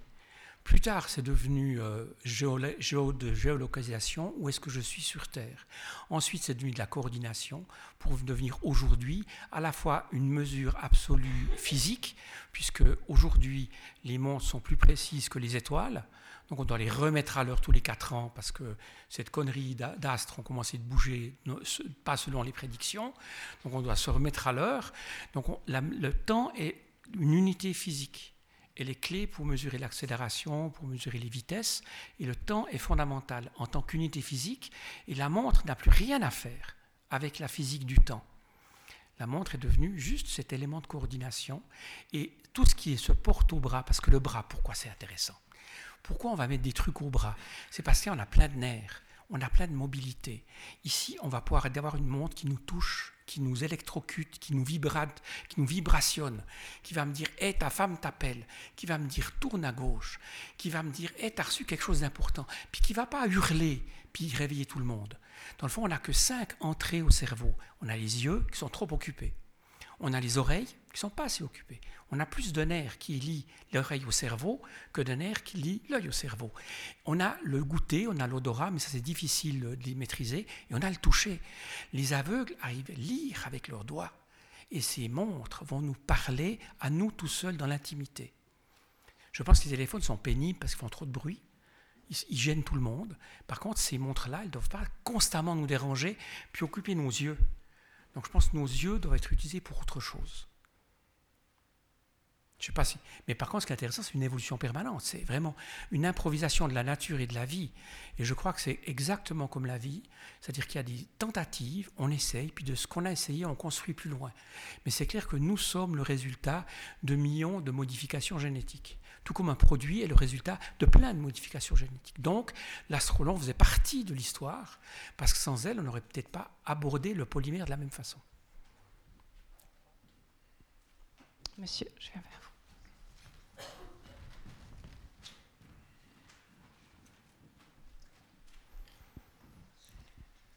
Bonsoir, monsieur. Vers la fin de votre présentation, vous avez parlé, euh, encore maintenant, de cette, entre guillemets, montre future qui va nous simplifier la vie. Euh, quels exemples de simplification pourriez-vous donner? Parce que si c'est savoir que ma femme m'appelle sur un téléphone portable, je le sais déjà. Euh, si c'est savoir que je dois tourner à gauche, ma voiture va déjà me le dire. Donc, quoi de neuf? Bon, alors, prenons des exemples pratiques. Nous, on a développé en 76 tout un concept qui a malheureusement fini à la poubelle c'était de la géolocalisation par téléphone. Donc en, 1996, on a fait tous les brevets, on a créé une société qui s'appelait MoGuide, on s'est lié avec Kummerleon Frey, qui faisait des cartes de géographie, qui a toutes les données géographiques. Et ce qu'on voulait mettre, c'est de la géographie dans les téléphones. Et à l'époque, on a présenté ça au Télécom en 99 à Genève. Tout le monde nous a rayonné. Il y avait un journaliste qui est venu à notre présentation. Tous les autres, c'était les membres de l'équipe. Donc, on s'est complètement viandé. Kummerleon Frey a fait faillite et on a dû abandonner l'idée. Euh, a repris tous les brevets. En 1993, ils ont tout laissé tomber. En 2007, apparaît le téléphone portable. Une des fonctions géniales du téléphone portable, c'est sa géolocalisation. C'est le fait que je peux lui parler, il peut m'indiquer où je dois aller.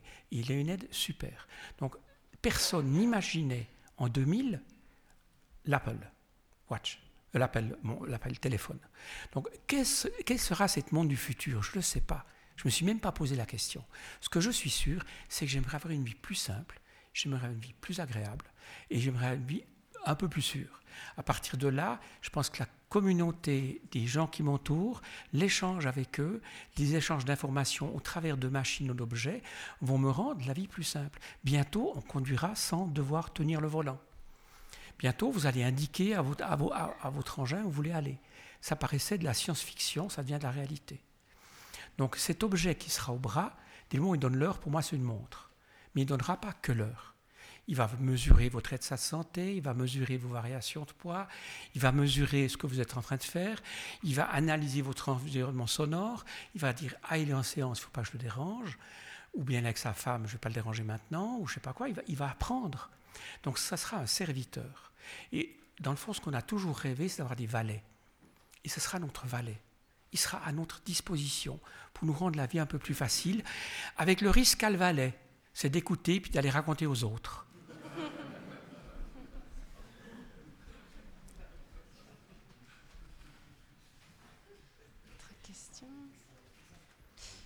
J'aimerais vous entendre euh, sur euh, la monoculture économique. Vous avez parlé de l'horlogerie, vous avez parlé du travail extraordinaire que vous faites à Créolique, où on voit bien que vous ne vous êtes pas limité à certains domaines. Et j'ai souvent l'impression, et ça fait aussi l'objet de, soirées ici, que dans la représentation qu'a notamment le canton de Neuchâtel de sa richesse, de, sa, de ce qui peut produire sa richesse, c'est encore et toujours l'horlogerie. Est-ce qu'il y aurait une invitation à peut-être se représenter ou représenter sa propre richesse ou sa propre, ses propres atouts en dehors du monde de l'horlogerie Mais je vous rappelle que vous ne venez pas du monde horloger. Euh, Watch Valley était Gun Valley. Vous produisiez des armes. Et si l'horloger s'est développé en Suisse, c'est parce qu'on faisait de l'acier. Et pourquoi on faisait de l'acier? Parce qu'il y avait du bois. Puis qu'est-ce qu'on faisait avec le bois? Du charbon de bois.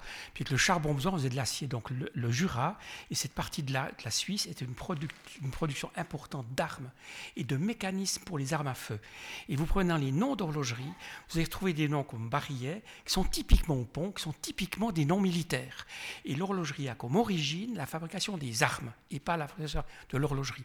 Ensuite, l'horlogerie venue en Suisse parce que la Chine de l'Europe, le pays le plus pauvre d'Europe.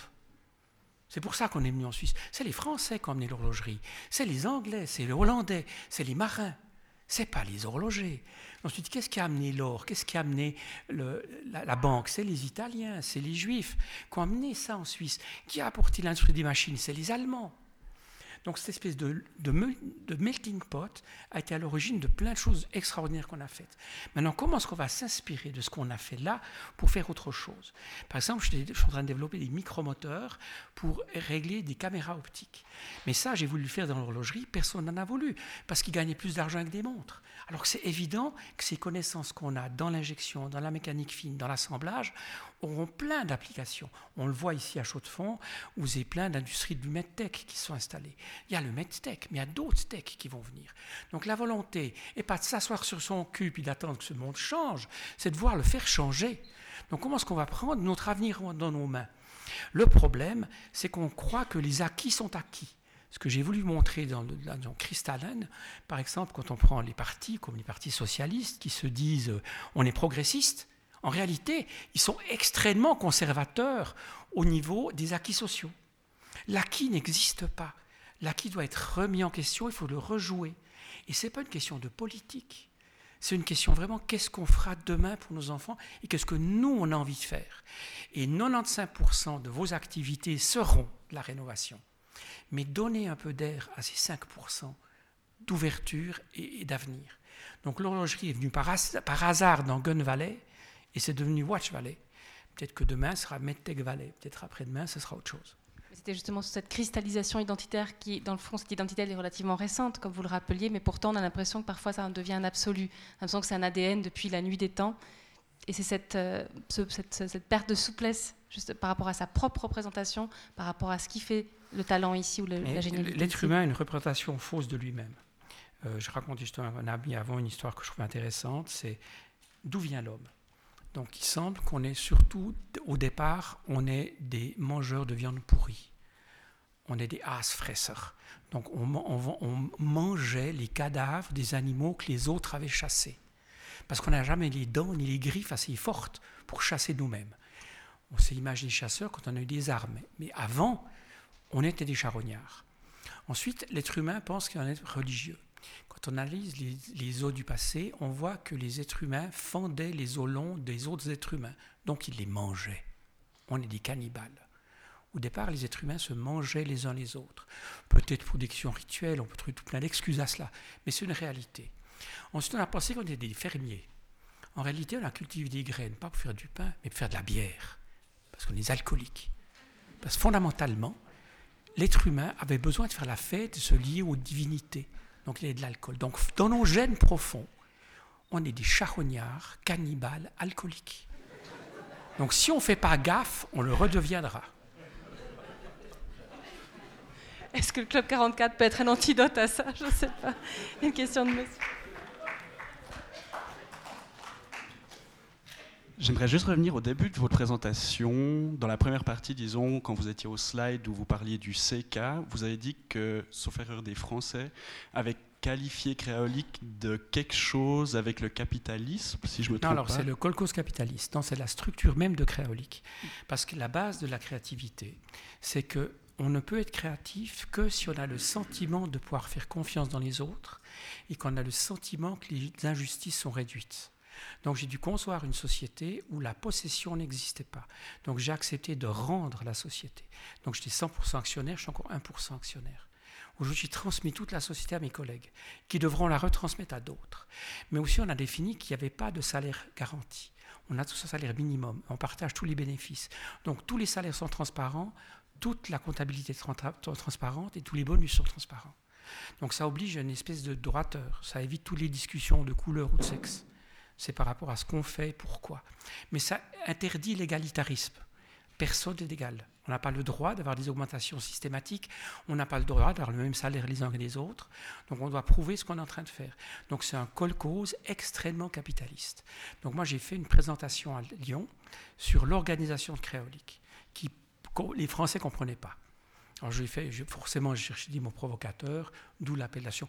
Bon, pour les très jeunes d'entre vous, le kolkhoz, donc c'est une structure communiste qui rassemblait les paysans russes. Hein. C'est un peu des kibbutz à la russe. Et euh, dans le fond, l'idée n'est pas dans l'idée politique. C'est pas un but politique. C'est qu'un un élément comment survivre. Comment faire que demain je vive Parce que dans le fond, le développement et la création sont des plantes exotiques du désert. Il n'y a pas d'eau. Il y a une vieille loi qui dit que si vous voulez boire, vivez près de la rivière. Si vous voulez de l'argent, vivez près de l'argent. Le développement est toujours aride, a toujours un manque d'eau. Donc la difficulté, c'est là. Comment développer des structures qui permettent de survivre et pas d'avoir une vie politique? Une question ici, merci. Alors bonsoir. Moi, ce qui m'a beaucoup intéressé dans votre euh, exposé, c'est ces, bébés en série. Euh, D'une euh, réflexion, on arrive à, souder le bois, après souder des fontanelles. Et dans cette perspective-là, vous avez souligné aussi la dimension humaine. Et je ne me rends pas compte sur ce processus autour de, ce soudage. C'est des groupes de, combien de, personnes qui, prêtent leurs services, euh, leur expertise, euh, leur créativité pour mener à bien un projet comme ça? Bon, Aujourd'hui, Créolique, on est 60, 55 personnes. Nos startups ont plus d'employés que nous. Nos startups sont nos filles. Mais ces filles ne sont pas des sœurs, c'est des demi-sœurs parce qu'elles ont le même père, mais une autre mère. Donc euh, c'est jamais facile de gérer les relations interfamiliales entre nos propres produits et notre propre société. Ensuite, pour développer ces idées, au départ, il faut surtout aller dans... Il ne faut pas des grandes équipes. Au départ, on était 5-6. Après, on est monté à 10-15, puis après, on est arrivé à 20. Donc aujourd'hui, on a donné des licences à nos clients qui eux-mêmes développent. Donc je pense autour de, de, de Bono Welding, par exemple, il y a plus de 200 personnes qui travaillent aujourd'hui. Donc, mais c'est plus nous. Nous, on est à l'origine, mais on n'est plus ceux qui maîtrisons. Donc la difficulté, c'est de savoir transmettre. Et les gens qui sont capables de mettre sur le marché sont rarement ceux qui sont capables d'avoir les idées. Puis une chose que j'ai oublié de dire, c'est que les idées, c'est hyper facile à avoir. On a tous des idées en permanence. Les idées, c'est de la partouze. Du brainstorming, c'est de la partouze. L'innovation, c'est du taux de naissance. C'est comment j'amène une idée à vivre. Et je vous assure que ce n'est pas la même chose entre une éjaculation et un accouchement.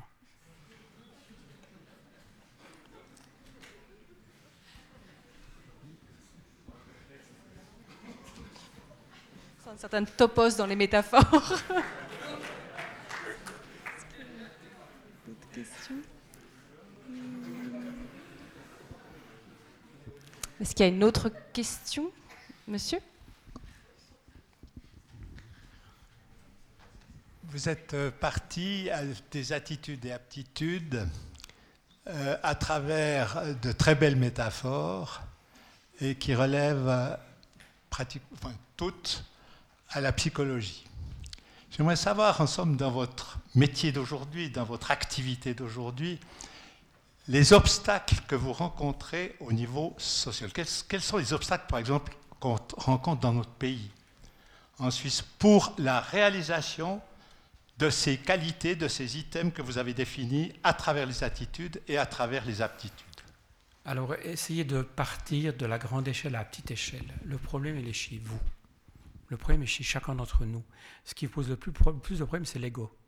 C'est comment je vis, comment je donne confiance et comment j'arrive à partager avec l'autre. La notion de partage est très difficile. La notion d'ego est très difficile. N'allez pas chercher des modèles euh, astronomiques. Posez-vous la question comment vous réglez autour de vous vos problèmes liés à l'état de confiance et à la, et à la limitation de l'injustice. Et en faisant ça autour de vous, vous allez changer la société. Mais la société ne changera rien. On peut changer de parti politique, on peut changer la couleur du gouvernement, on peut changer les gens. Si les membres de la société ne marchent pas, ça ne fonctionne pas. Moi, simplement, les politiques sont à la voiture. Euh, si on compare une voiture et la société, les politiques, c'est les freins et les amortisseurs. Moi, quand j'achète une voiture, je regarde le moteur. Le moteur, c'est la société. Le moteur, c'est ce que les gens veulent faire. Les politiciens, ils peuvent soit trop freiner, soit pas assez freiner. Puis leur rôle, c'est d'amortir les chocs. Mais ils sont en aucun cas le moteur. Le moteur, c'est la somme des êtres humains qui font la société. C'est l'amour qu'on se, donne les uns aux autres. C'est la volonté de faire des choses ensemble. Et c'est la confiance qu'on donne à l'autre. Et ce qui me fait le plus peur, c'est la perte de confiance.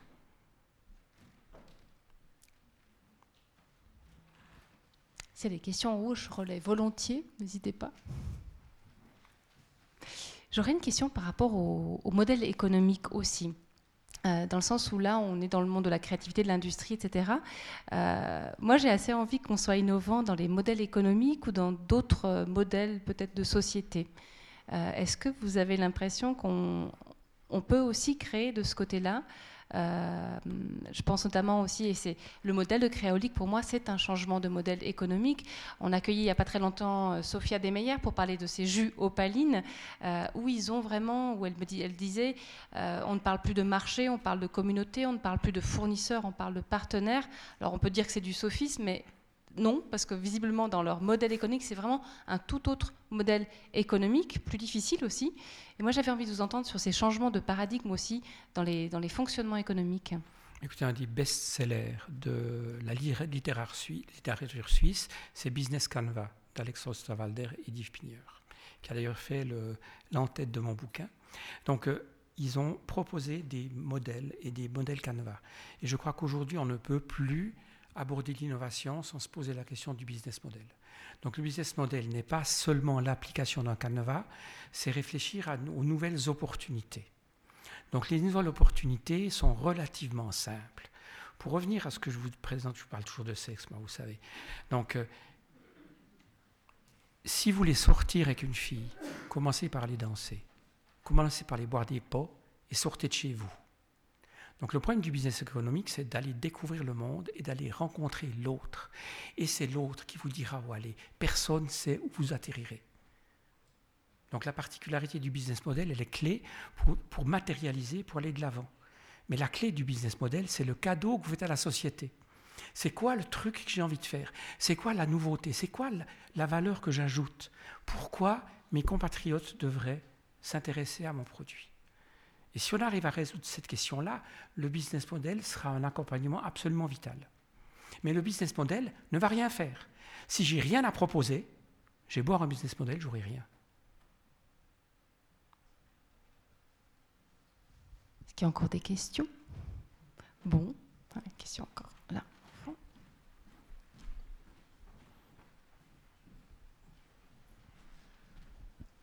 Merci. Euh, bonsoir. Euh, j'avais euh, certaines questions, mais je ne me souviens plus. Mais quand même, j'aimerais euh, vous dire, vous savez, l'innovation, ça n'existe pas seulement dans le sens positif. Il y a aussi innovation, rénovation qui sont négatives. Par exemple, il y a deux ou trois semaines, j'ai lu un article sur le Newsweek qui disait, d'ici à cinq ans, pour rénover seulement la partie électronique du F-35 actuel, d'ici à 5 ans, il faut 20 milliards de dollars. Alors, euh, c'est intéressant de rénover, mais euh, qu'est-ce que vous, pensez comme personne? Peut-être ce n'est pas euh, votre demande, mais comme personne. Une innovation de cette sorte. Écoutez, je crois que l'être humain a été confronté toute son existence au conflit de ce qu'il crée et les effets qu'il a sur la nature ou son environnement en développant la paysannerie, on a détruit une partie de la nature sauvage. Il faut aussi un jour se poser des questions comment le faire. En développant des centrales nucléaires, on a peut-être moins de CO2, mais on a des déchets, radioactifs. En développant Facebook, on augmente la, connectivité des gens, mais des espèces de parasites qui nous piquent les idées pour, pour nous influencer politiquement. Donc il y a toujours un revers à toute médaille. Mais ce n'est pas parce qu'il y a un revers qu'il ne faut pas le faire. À mon avis, le pire, le pire choix, c'est le dogmatisme.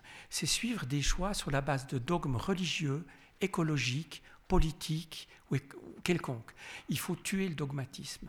Le dogmatisme, c'est croire qu'il y a une vérité, alors qu'il n'y a pas de vérité. Il n'y a que des réductions d'injustice. Donc fondamentalement, la vérité et la justice sont des illusions dont les curés nous rabâchent les oreilles et les politiciens nous rabâchent les oreilles. Mais il n'y a pas de vérité, il n'y a pas d'absolu. Par contre, on peut tendre vers une vérité, ou on peut tendre dans une direction, et avec le temps, si le chemin est juste, on continuera dans cette direction, sinon on changera de direction. C'est pour ça que c'est un labyrinthe, et il n'y a pas de plan. Et penser que quelqu'un a un plan est une illusion.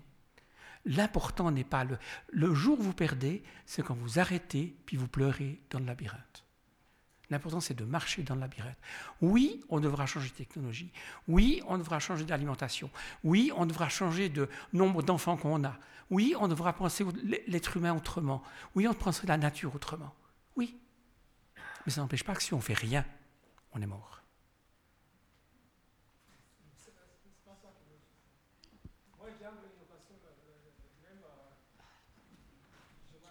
J'ai mal compris la question, alors je m'excuse. Vous parlez d'électronique. Je ne parlais pas la vérité, aux injustice, aux justice.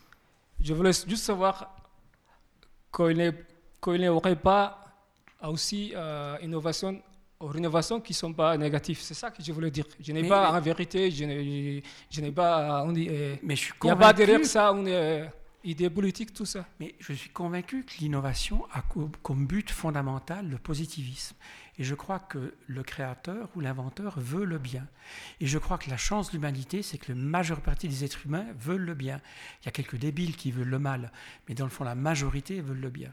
Et je crois que la plupart des développeurs que j'ai rencontrés voulaient faire quelque chose de bien. Ils ne voulaient pas faire quelque chose de mauvais. Donc, euh, même si certains de nos développements aboutissent sur des armes, même si certains de nos développements aboutissent sur des cul-de-sac, ça n'empêche pas qu'il faut tenter ces chemins pour découvrir si c'est un cul-de-sac ou pas. J'ai peut-être pas bien compris votre question non plus, je m'en excuse. Est-ce qu'il y a encore une question, une remarque? Bon, on, se dirige vers les dédicaces, c'est ça? Merci beaucoup à Elmar Mock d'avoir euh, eu cette vision euh, euh, de, de l'industrie, mais j'ai envie de dire de la vie en général, de la pulsion de vie. Euh, dans notre être homme, notre rapport au monde. Et, je, retiens vraiment cet état. Euh, je pense que l'état gazeux, il faut le garder. Euh, il faut en garder une partie dans notre vie parce que c'est facteur de vie.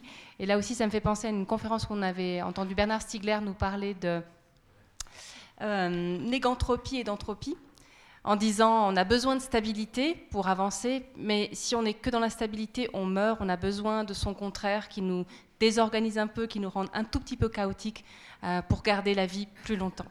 Merci beaucoup Elmar Merci, Merci beaucoup à toutes et à tous. Et puis bah, le bar est ouvert si vous souhaitez prolonger la discussion.